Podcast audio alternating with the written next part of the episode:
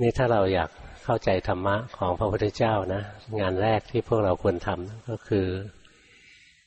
วางความเชื่อเดิมๆลงชั่วคราวก่อน อย่าคิดว่ากูแน่กูหนึ่งกูรู้อะไรอย่างนี้ถ้ากูรู้จริง กูไม่ทุกข์หรอก ที่ยังทุกข์อยู่ได้ เพราะไม่รู้จริง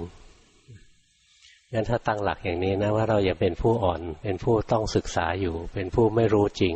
ทั่วถึงในคำสอนของพระพุทธเจ้า ถ้าเราวางใจของเราให้แบบนี้นะเราจะเรียนรู้สิ่งใหม่ได้ง่ายขึ้น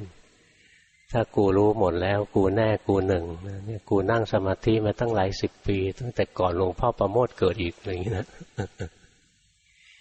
แต่กูยังทุกข์อยู่เหมือนเดิมก็เรียนอะไรไม่ได้งั้นพวกเราเวลาเรียนธรรมะนะวางความเชื่อเก่าๆลงไป ตัดความคิดเห็นออกไปก่อน เรามาฟังดูแล้วก็มาลองทดสอบดู ว่าคำสอนทั้งหลายที่หลวงพ่อบอกให้นะ จะสามารถเปลี่ยนแปลงตัวเราได้ในเวลาอันสั้นหรือไม่ อันสั้นด้วยนะ มีความเปลี่ยนแปลงเกิดขึ้นด้วย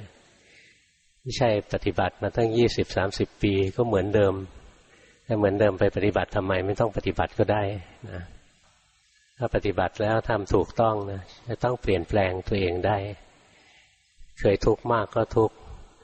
น้อยลงนะ เคยทุกข์นานก็ทุกข์สั้นลง เคยเห็นแก่ตัวนะก็ไม่เห็นแก่ตัว จิตใจอบอ้อมมารีเพื่อเฟื้อเผื่อแผ่ขึ้น เคยเครียดตลอดนะต้องปรึกษาจิตแพทย์เรื่อยๆก็ไม่ต้องปรึกษาบางทีจิตแพทย์ก็มาปรึกษาเราเหมือนกันจิตแพทย์ก็เครียดนะมันต้องเปลี่ยนตัวเองได้